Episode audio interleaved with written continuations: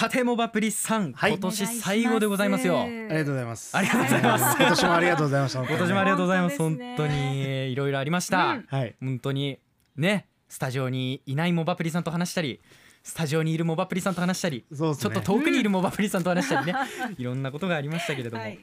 今日のテーマ教えてください、えーということであの2020年ネット動向振り返りっていうのを12月入ってからやってて、はい。今日が3回目でもう最後なんですけど、うん。えーコロナと DX、はい。デジタルトランスフォーメーションについてちょっとお話ししていきたいと思います。はい。はいで、えっと、コロナ禍であなたが最も取り組んだ DX はということでアンケートも聞きまして、で合計71票の投票がありました。はい。ありがとうございます。あり。がとうございまです皆さんにですねコロナ禍であなたが最も取り組んだ DX なんですかって聞いたところリモートワークズームミーティングオンラインイベントキャッシュレス決済この4つうん聞いたところ、第1位がキャッシュレス決済の42.3%うん。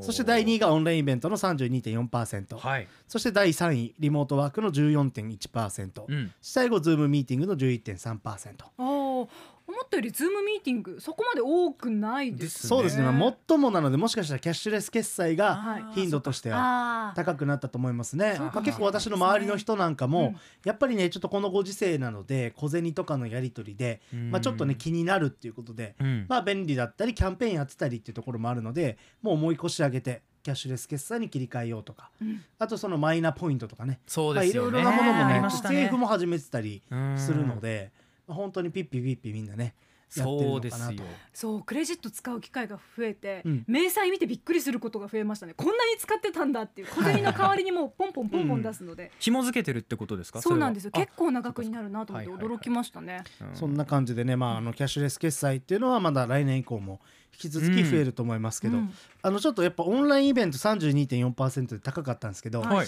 これちょっとやっぱり RBC アイラジオがうん。オンラインイベントを打ちまくってたっていう、大きいですね。ね。だから必然的にリスナーさんの割合が増えるっていうね。と思うな私も。そうそう。ありがたい話本当に。うん。だからある意味ね具志堅があのオンラインイベントプリンスみたいな感じであー結構今年ね彼活躍してたんじゃないかなと思いますね確かにねわさびの具志堅さんね、うはいんうち以外でも出ていらっしゃいましたもんねたそうくさんそうそうだからねあのまあ実はあの私なんかは今日もうんうん。あの年越しオンラインイベントではい。あのフジロックが今年、あのリアルイベントが中止になったので、はい。まあちょっとこの年またぎでオンラインでフジロックやりますと、うん。無観客でっていうことで、まあ今年はいろいろなラジオ局が主催したりライブイベントがオンラインだったり、はい。もうリアルイベントとね双方向でっていうのもすごく増えましたよね。確かに。私も見ましたねオンラインのだからまあ逆に言うと私なんか沖縄住んでますけれども、はい。沖縄から全国あるいは全世界に何か発信できたりとか、うん。でも逆に言うと何回かオンラインイベントやったんですけどライバルも手強いのでどブこからでも発信できるってことはどこからでも見れるので、はいいろんな人たちが競合になるんですよね。うんだからねあ っていう、うん、あ津田大輔の裏かみたいな。だ予期せぬところでね 裏かぶりしたりとかね今年は。裏かぶりしたりとか。ありますね。裏がめちゃくちゃいっぱいあるんですよね。うん。だからそういう意味では良くも悪くも戦略とかがすごくうん。大事になってくるんじゃないかなと思いましたね。うん。いろんな見え方が変わってきましたね。ねえ。今年一年って。YouTube チャンネル始める人なんかも増えましたよね。多かっそうですね。うん芸人さんとかタレントさんとかね。うん。だもうある意味テレビみたいな感じにもなりつつありますしね、うんそういうところもやっぱりそのコロナで自粛期間っていうのがあって、うん。でいろいろね発信する人たちもちょっと仕事がなくなったりで考えないといけないんじゃないかなっていうところで、はい。それでやっぱりオンラインが増えていったのかなっていうところもすごくありますよね。うん。あとはそのリモートワークっていうところでね、はい。まあ、リモートに切り替わった人もすごく多いんじゃないかなと思います。ううん。んで私なんかもまあねあのこのアップも一時期ずっとリモートで出てましたもんね。そうでですねね。うん。最初だけやっそう1て回目だけスタジオに来てスタジオでやって。2回目からずっとみたいな。うん。そうなんだよな。だからもう顔が思い出せないみたいな。うん。浜田アナどんな感じだったっけみたいな。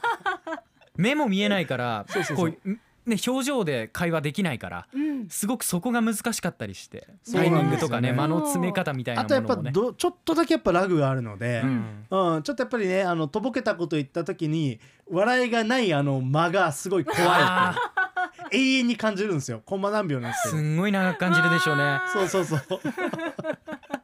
地獄。うん、そういうのとかもすごくあるので、うん。あのまああのでもこのなんだろうなラジオをリモートでできるっていうのは、うん。まあ、すごくなんか、えー画期的なことというかね、はい、ら私も全国放送のラジオに何回かうん、出させてもらって、これもやっぱりリモートが当たり前になって東京いる人でもスタジオに行けないんだったらもう沖縄も一緒じゃんってことで、う、うん。ん逆にすごいチャンスにもなりましたね。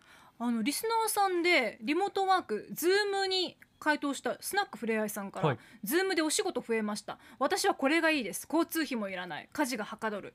何より雨が降ったら洗濯物を中に入れられるっていう回答が来てます、ねあーそっか。そう大きいかもしれそういう良さもあない。るねっていう。そうですね。作業が片手間でできちゃう、あのまあ、これに関しては、うん。まあ、リモートワークとあとオンライン授業とかもそうなんですけど、やっぱりその人の特性によって例えばちょっと人とのコミュニケーションがちょっと苦手ではい、うん一人でマイペースで仕事をしたい、うん。その方がはかどるって人もやっぱり中にはいて。うん。で逆に今までそういうちょっとコミュニケーション能力だけちょっと苦手なために社会に出て働くことができないいわゆる引きこもり状態みたいになって、で自分はダメじゃないかって思ってた人とかが逆にこういう形で、えー、と学校にねあのこういううん。オンラインで参加できるようになったり、あとリモートで働けるようになったりってことで、うん。ちょっと今までとまた変わってくるのかなと。うん。そうね。でも逆にリアルのコミュニケーションが得意っていう方もいると思うので、うん。そういう意味ではなんか全部リモートよりもなんかその人の特性に合って選べるとかね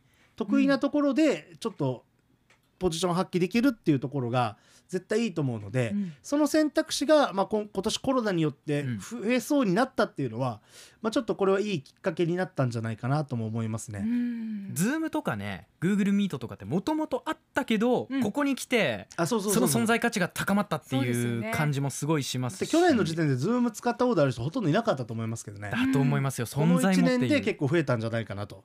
であとはうんまあこれはちょっと個人的な話になると例えば PTA 活動とか、うん。はい。仕事以外の活動なんかでもやっぱりオンラインでできるようになりましょうってことで、はい。まあ、私が今実は副会長なんですけど、うん、そういうのとかも進めてて、はい、もうここぞとばかりにすごいな、集まりたくねえよって思ってたものを Zoom とかでやるとでも逆にあの夜子育てがあって学校に行って集まりに参加できないけど、うん、Zoom だったらできるってやっぱり人たちもいて、うん。まだまだちょっと模索中なんですけど、はい。あの必ずしも仕事とかだけではなくてこういう何か地域の会合とか、うん。そういうところなんかでも活用できるんじゃないかなと思いますね。うん。これねちょっとね面白い回答も来ててイミグレさんがはい。答え1番ということでリモートワークが今年最も取り組んだ DX と回答していらっしゃるんですけどもともと職場がリモート推奨なのもありますが今年はワーケーションを絡めて日本のあちこちで仕事をしました。